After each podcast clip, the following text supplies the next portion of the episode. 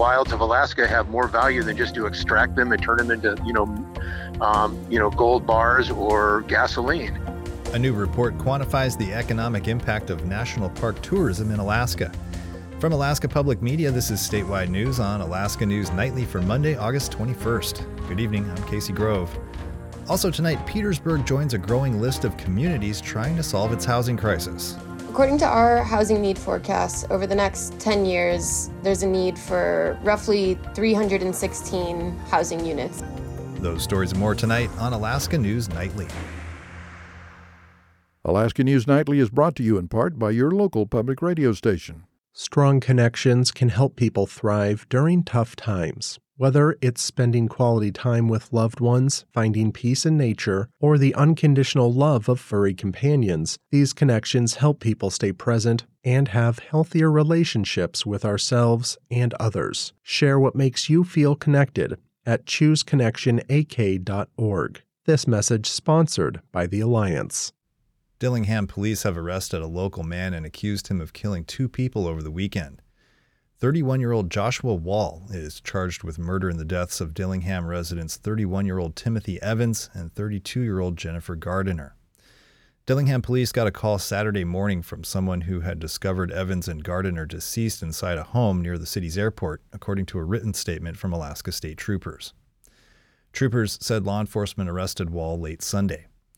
Troopers ask that anyone with information about the case contact them at 907 352 5401 or to remain anonymous through the AK Tips smartphone app or online at dps.alaska.gov/tips. A pair of hikers who went missing near Chena Hot Springs east of Fairbanks for nearly a week were located Friday. 50 year old Jonas Barr and 37 year old Cynthia Hovsepian, both of Tennessee, were the focus of a multi agency wilderness search that began after the rented vehicle was located at Chena Hot Springs Resort on August 12th. According to Alaska State Troopers, two other hikers found Barr on a trail about 200 yards from the resort around 5:30 p.m. Friday and brought him to a search and rescue command post at the resort. They say Barr then guided rescuers to an area about three miles away where he had left Hovsepian to go find help. Troopers say searchers went to the area, called out for Hovsepian, and found her. They say the pair were evaluated by medical personnel.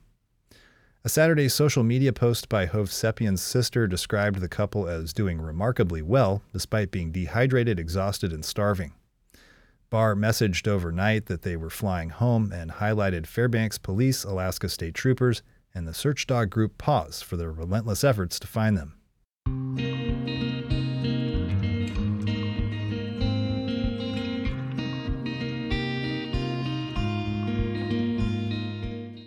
New report says visitors to Alaska's national parks and preserves spent more than a billion dollars in nearby communities last year. That spending, the report says, produced more than 16,000 jobs in Alaska. The peer reviewed research was conducted by National Park Service economists. It's really good for economic reports like this to come out every now and then. Jim Stratton is a retired director of Alaska State Parks who has advocated for conservation of national parks. Because it reminds us that you know the wilds of Alaska have more value than just to extract them and turn them into you know um, you know gold bars or gasoline, and that you know Alaska makes a lot of money off the natural resources in place. Resource extraction is generally off limits in national parks. On other federal lands, Alaska's congressional delegation often advocates for mining and oil drilling. They say the state needs the jobs and the country needs the minerals and fuel. Glacier Bay National Park saw more than half a million visitors last year, making it the most visited of all the Park Service areas in Alaska. But most of the travelers were on cruise ships, and the report authors found they spent less than $500 apiece on things like lodging and recreation associated with their Glacier Bay visit. Denali saw slightly fewer visitors, but they spent twice as much. The report shows Alaska is in sixth place for park visitor spending, tied with Arizona. The study, though, relied on a different methodology for Alaska. The report says most Alaska tourists are on extended trips, so it's hard to allocate expenses to a specific park visit. A 2017 tugboat sinking in Sitka has resulted in a settlement of over $1 million from the National Pollution Fund Center. The amount of fuel spilled from the sunken tug, while not large, came at a critical time in the life cycle of herring in Sitka Sound. KCAW's Robert Woolsey reports. The tugboat Powhatan sank at its moorings in Starrigavan Bay, just north of Sitka, on April 17, 2017. Sinkings aren't uncommon in Sitka, and it wasn't until a few days later that the State Department of Environmental Conservation issued a situation report, and residents learned this was unexpectedly bad. The Powhatan, which we at KCAW were still learning to pronounce, had been dragged by currents into deep water with over 300 gallons of fuel on board. Here's what Sitkans heard on the news. The 81 foot tugboat Powhatan, owned by Samson Tug and Barge, sank at its dock in Starrigavan Bay. The tug then slid under the pier and drifted about 300 yards offshore, where it was located by divers from Hanson Maritime Company. The tug's owner, the DEC, the Coast Guard, and SeaPro, the Southeast Alaska Petroleum Response Organization, all responded, deployed boom, and eventually defueled the Powhatan. But by then, the damage had been done. At that emergent life stage, it does not take very much oil to have an injury to to herring. Erica Ammon is a biologist with the National Marine Fisheries Service and one of the co-authors of the Final Damage Assessment and Restoration Plan for the Tug Powhatan oil spill. In March, the news in Sitka is all about herring and their eggs, the commercial sac roe fishery, the subsistence roe on hemlock harvest in April after everyone marine mammal, fish, human, bird has had their fill of eggs, the herring larvae hatch.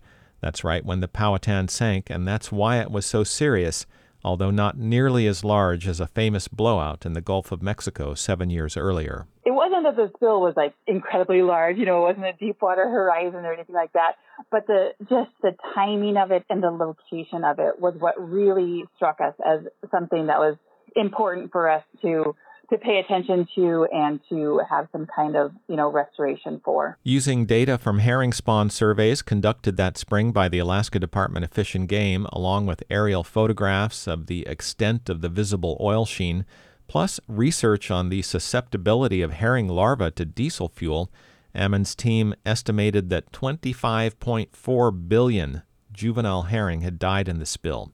That kind of precision was possible, Ammon says, because of the Sitka Sound Science Center, which under then research director Tori O'Connell had joined the effort to learn how badly herring had been affected. That's what we hope to be as as a local science center, is a responsive local agency that, that can respond to need when, when it arises. Lauren Bell is the current research director at the Sitka Sound Science Center, which will play a large role in the restoration plan for the Powhatan spill. After the tug's owner reached the limits of liability for the accident, the National Marine Fisheries Service applied to the Oil Spill Liability Trust and this past June settled for $1.3 million. The lion's share of that money will be divided between two projects for increased shellfish monitoring on Starrigavan Beach by the Sitka tribe and for marine debris cleanup on beaches where herring commonly spawn. The Science Center already has the logistics in place and cleans beaches every year. Bell says removing marine debris is advantageous for herring. It's helping with returning natural sediment flow in these habitats and not interfering with the permeability of those sediments. So my understanding is that if you have marine debris in an environment, that it can stress the seaweeds and seagrasses that are in the area, and all that abrasion and smothering can be bad news for herring. The downside of the restoration plan is that beach cleanup is temporary. Most of the marine debris in Sitka Sound originates elsewhere and is an ongoing problem. Erica Ammon says the restoration plan is not a magic bullet to forever protect herring.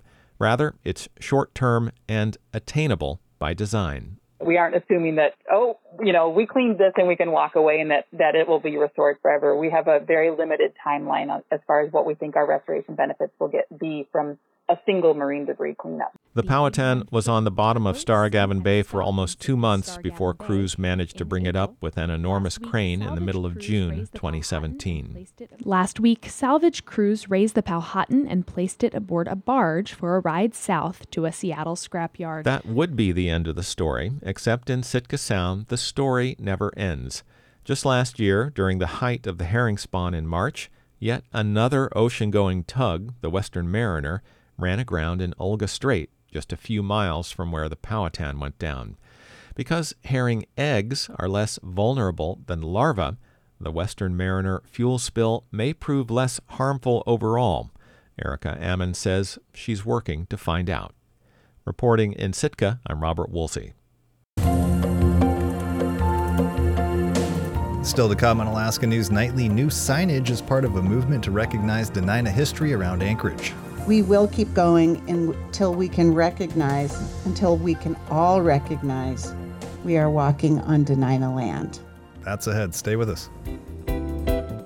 Alaska News Nightly is brought to you in part by your local public radio station. Whether this is your first try to quit or you've been down this path before, Alaska's Tobacco Quit line can help you quit for good. Get help creating a plan that is right for you no matter if you smoke cigarettes, vape, use smokeless tobacco, or iqmik. With options like calling a coach, receiving text messages, and nicotine replacement therapy with patches or gum, you can quit your way at any time of day or night. Call Alaska's Tobacco Quit line at 1 800 QUIT NOW or visit alaskaquitline.com. This message sponsored by Alaska's Tobacco Quit line.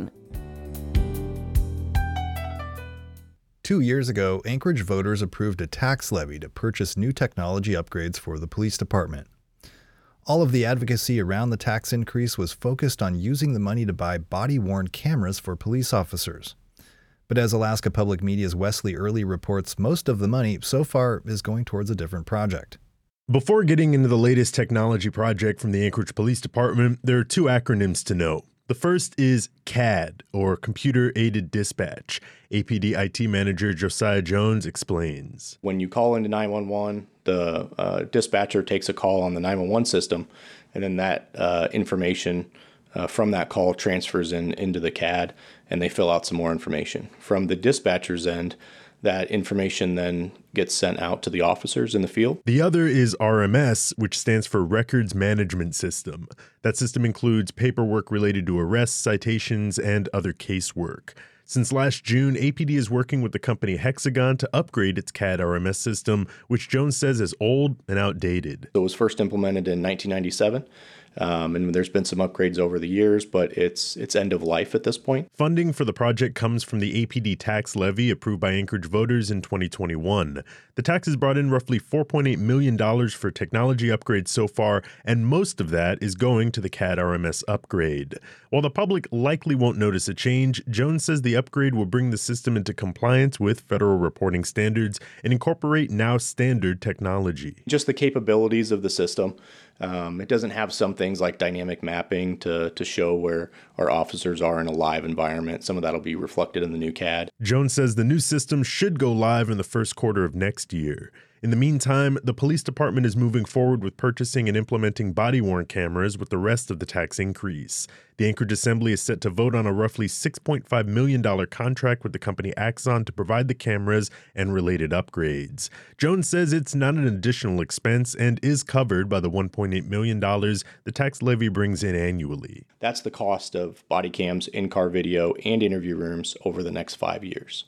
So the tax levy is going to be to be covering that. That's an annual amount that we draw in as, as part of that uh, part of that levy. Once the contract is approved, APD officials say they should get an initial batch of around 30 cameras in the fall and expect to have enough to outfit all officers with cameras by the end of next year. Reporting in Anchorage, I'm Wesley Early.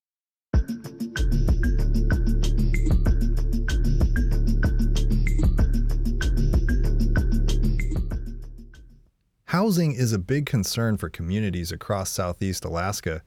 In Petersburg, the results of a community survey indicate that more than 300 houses may need to be built or renovated in the next decade. KFSK's Thomas Copeland has more. Petersburg has a new fourth grade teacher this fall, Sharon Paulson. She moved to town this summer. The floor of her home is strewn with musical instruments, played proudly by five year old Glenn. In the middle, a steel drum marked with the first seven letters of the alphabet.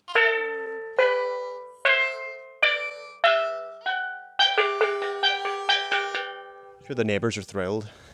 I don't think we'll be that in the way, see? Paulson signed her contract in March. She broke the news to her husband and her son and started house hunting in Petersburg. We looked on Zillow, which was laughable, and someone said, check on Facebook. And I saw that there really wasn't very much there. I looked with the realty companies, both of them. The administrators were putting the word out for people. We had a list of Airbnbs to ask if maybe they would rent to us. After nearly two months of searching, Paulson spotted a classified ad in the local paper. That was the last kind of hope that I had. It really was like, if we can't find housing, we can't make this move. So when we finally did find a house and our offer was accepted, I could visibly see the stress fall off of my husband's face. Stories like hers are common around Petersburg. So last fall, the Borough Assembly set up a housing task force. Assembly member Dave Kensinger is the chair. I think we need to figure out a way to start building more housing. It's pretty simple. If we don't deal with it, we won't have as many people in town. But Kensinger says that's the easy bit. The hard part what type of housing and how much of it? To answer that, the task force launched a community housing needs survey. It ran for a month in the summer and it was all overseen by Anchorage based Agnew Beck Consulting. Now, the results are in. Here's Katie Skovic, Senior Manager at Agnew Beck. We had 366 responses to the community housing survey in Petersburg, which is awesome. That's about 10% of the population and a really great rate for this kind of survey. The survey was 10 pages long with 39 questions, but here are some of the headline results. A quarter of respondents aren't happy with their housing, and most of those who aren't happy are under 45, working, and still renting. Most of them want to move into family homes, but apartments and duplexes are popular too. 80% of all respondents want to see more land with utilities opened up for housing. And the survey shows that a lack of skilled labour and the cost of repair is holding people back from renovating their homes. But Skovic says that even those who don't fall under any of those categories still care about this issue. The majority of Petersburg residents are satisfied with their own housing, but also the majority of residents say that housing is a community issue. And so to see both of those things at the same time is encouraging. Now, the team at Agnew Beck have been sifting through all that data to calculate what housing they think Petersburg needs. According to our housing need forecasts, over the next 10 years, there's a need for roughly 316 housing units in Petersburg. We're really looking at about six new units a year and eight 18 rehab or renovation units each year for the next 10 years. So, once the consultants submit their final report at the end of September, Dave Kensinger says there's no time to waste. The time to done something was 10 years ago. And if we want to keep a vibrant community and we just don't want a community of a bunch of retirees, we need to address the housing problem now, not next year. But that's easier said than done. Between land, labour, and logistics, and many folks in Petersburg will have big concerns that need to be addressed first. Back at the Paulson family home, Sharon has shifted her focus to a different challenge altogether the first day of school. I'm very excited, you know, of course, nervous. I rarely ever sleep the day before students come to school. Do you have a lesson plan for day one? Oh, not yet.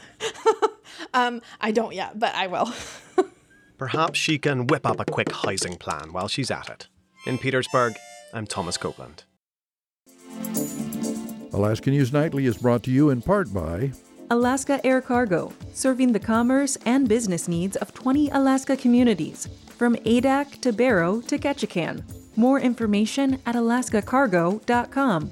You know that eating fruits and vegetables supports good health, but did you also know that frozen and canned produce offers the same health benefits as fresh. It's true.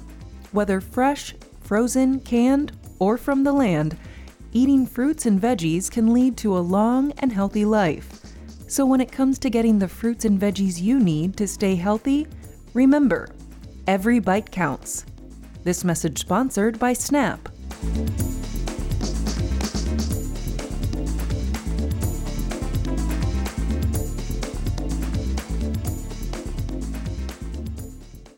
There's a new marker along Anchorage's coastal trail. It says Nuchishtunt, which means the place protected from the wind in Dena'ina Athabascan. The western name is Point Woronzof. As Alaska Public Media's Jeremy Hsieh reports, the sign is part of the Indigenous Place Names Project and is a reminder that Dena'ina people were and continue to be a part of Anchorage.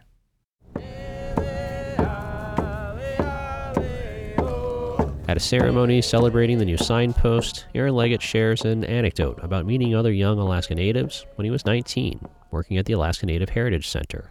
And I told them that I was Dena'ina, and they said, Well, what's that? And then they said, Well, where's your village? I said, We're from here. They said, No, where's your native village? I said, We're from here.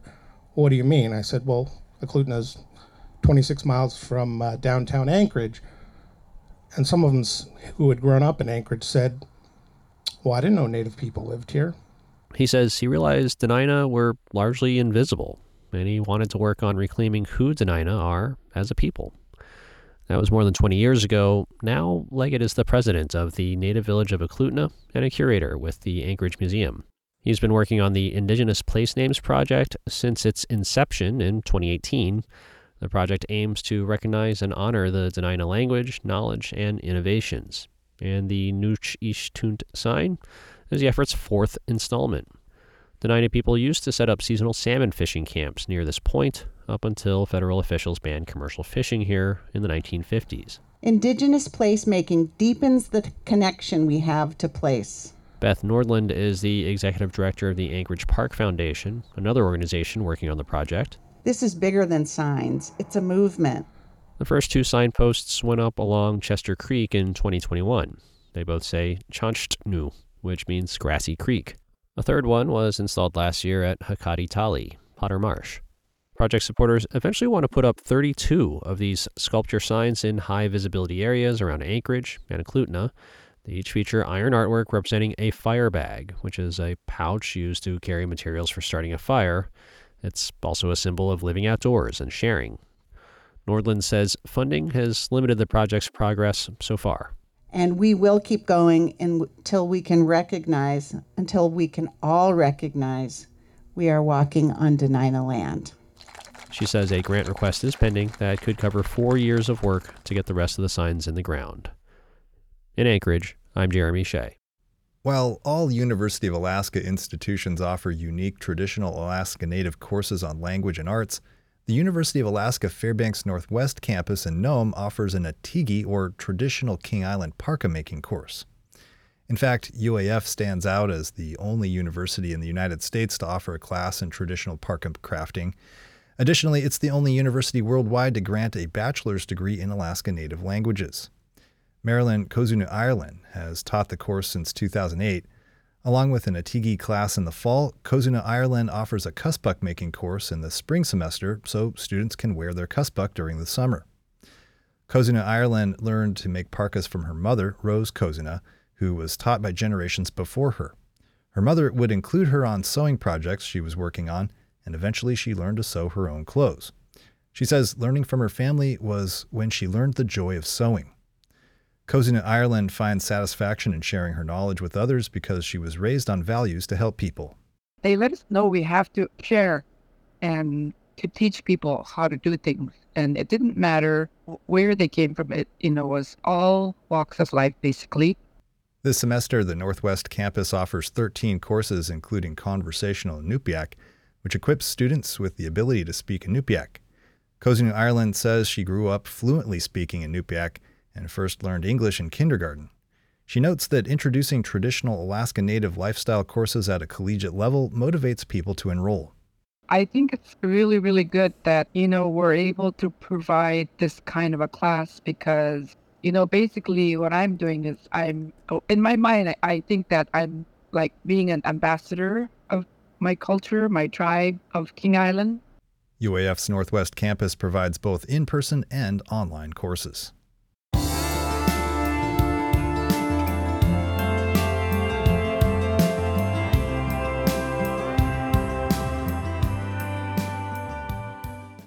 An unorthodox bicycle repair shop in Anchorage won't fix your bike for you, but they will show you how.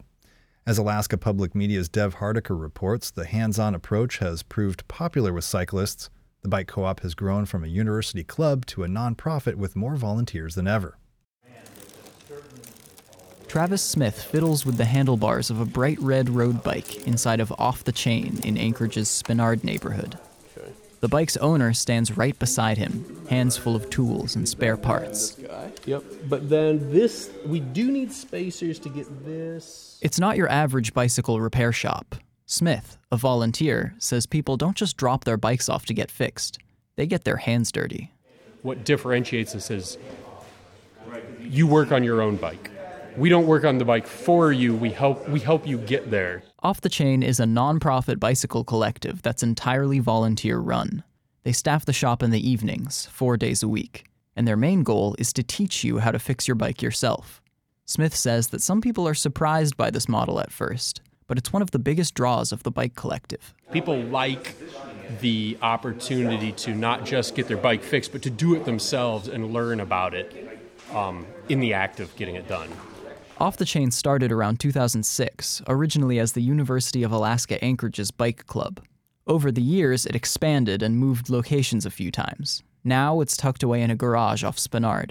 Anyone can walk in and use their collection of tools and manuals, and their inventory of affordable donated spare parts. There's a suggested donation of $5 per hour of shop time. Smith says he started volunteering five or six years ago, after going there for a while just to fix up his own bike. I was really impressed. I thought it was a great part of the community. And I, it was something that I admired and I wanted to be a part of. Volunteers earn shop credit towards used parts. But Smith says he does it because he loves helping people solve problems. Whatever, whatever the obstacle was, big or small, if we can get that obstacle out of it for people and get them back on their bike or on their bike in the first place, that's really rewarding. Today, Smith is helping Alec Wilson fix up a bike he got on Facebook Marketplace. Yeah, that's, that's a little wonky. It's a little wild and a little too tall, I think. It's a little older and it's got its problems, but Wilson says it's got good bones. So right now, I'm trying to get my shifting a little bit smoother. Right now, the chain tends to pop off when I'm putting power through the pedals, and as you can imagine, it's not a great thing to have happen. Wilson is new to cycling and says Off the Chain has really helped him start figuring things out. And this place is like kind of a holy grail for people who wanted to get into biking, and so I came down here and it has certainly not disappointed. While it might be faster to just have someone fix your bike for you, longtime volunteer Will Kreiner says that's not what it's all about. I've spent three hours with someone doing a job that I could have done in five minutes, but that's not the point, right? Efficiency isn't the point. Um, it's it's about people like doing it themselves, gaining that skill, that independence to be able to do it on their own. Kreiner says he loves being able to donate his time to share that independence with others and help get more people out on bikes. Um, and that's a really good feeling and part of the, the culture here and uh, makes it makes for a really nice space. Kreiner says it's also just fun to hang out and talk bikes. It's a good place. Yeah, good good vibe. In Anchorage, I'm Dev Hardikar.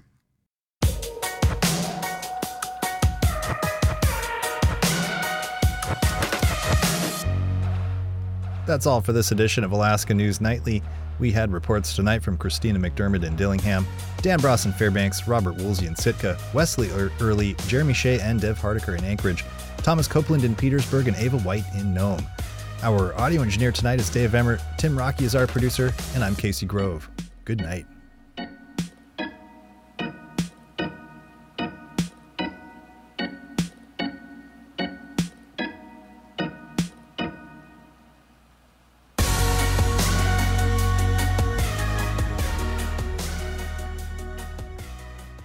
News Nightly was made possible by the law firm of Landye Bennett Blumstein, attorneys who know the people, businesses, tribes, and communities of Alaska. Landye Bennett Blumstein online at lbblawyers.com. The IBEW is the union of skilled hands and generous hearts, hardworking people on the job and off. It's the International Brotherhood of Electrical Workers, the IBEW. This message sponsored by the IBEW Local 1547. This is statewide news on Alaska Public Media.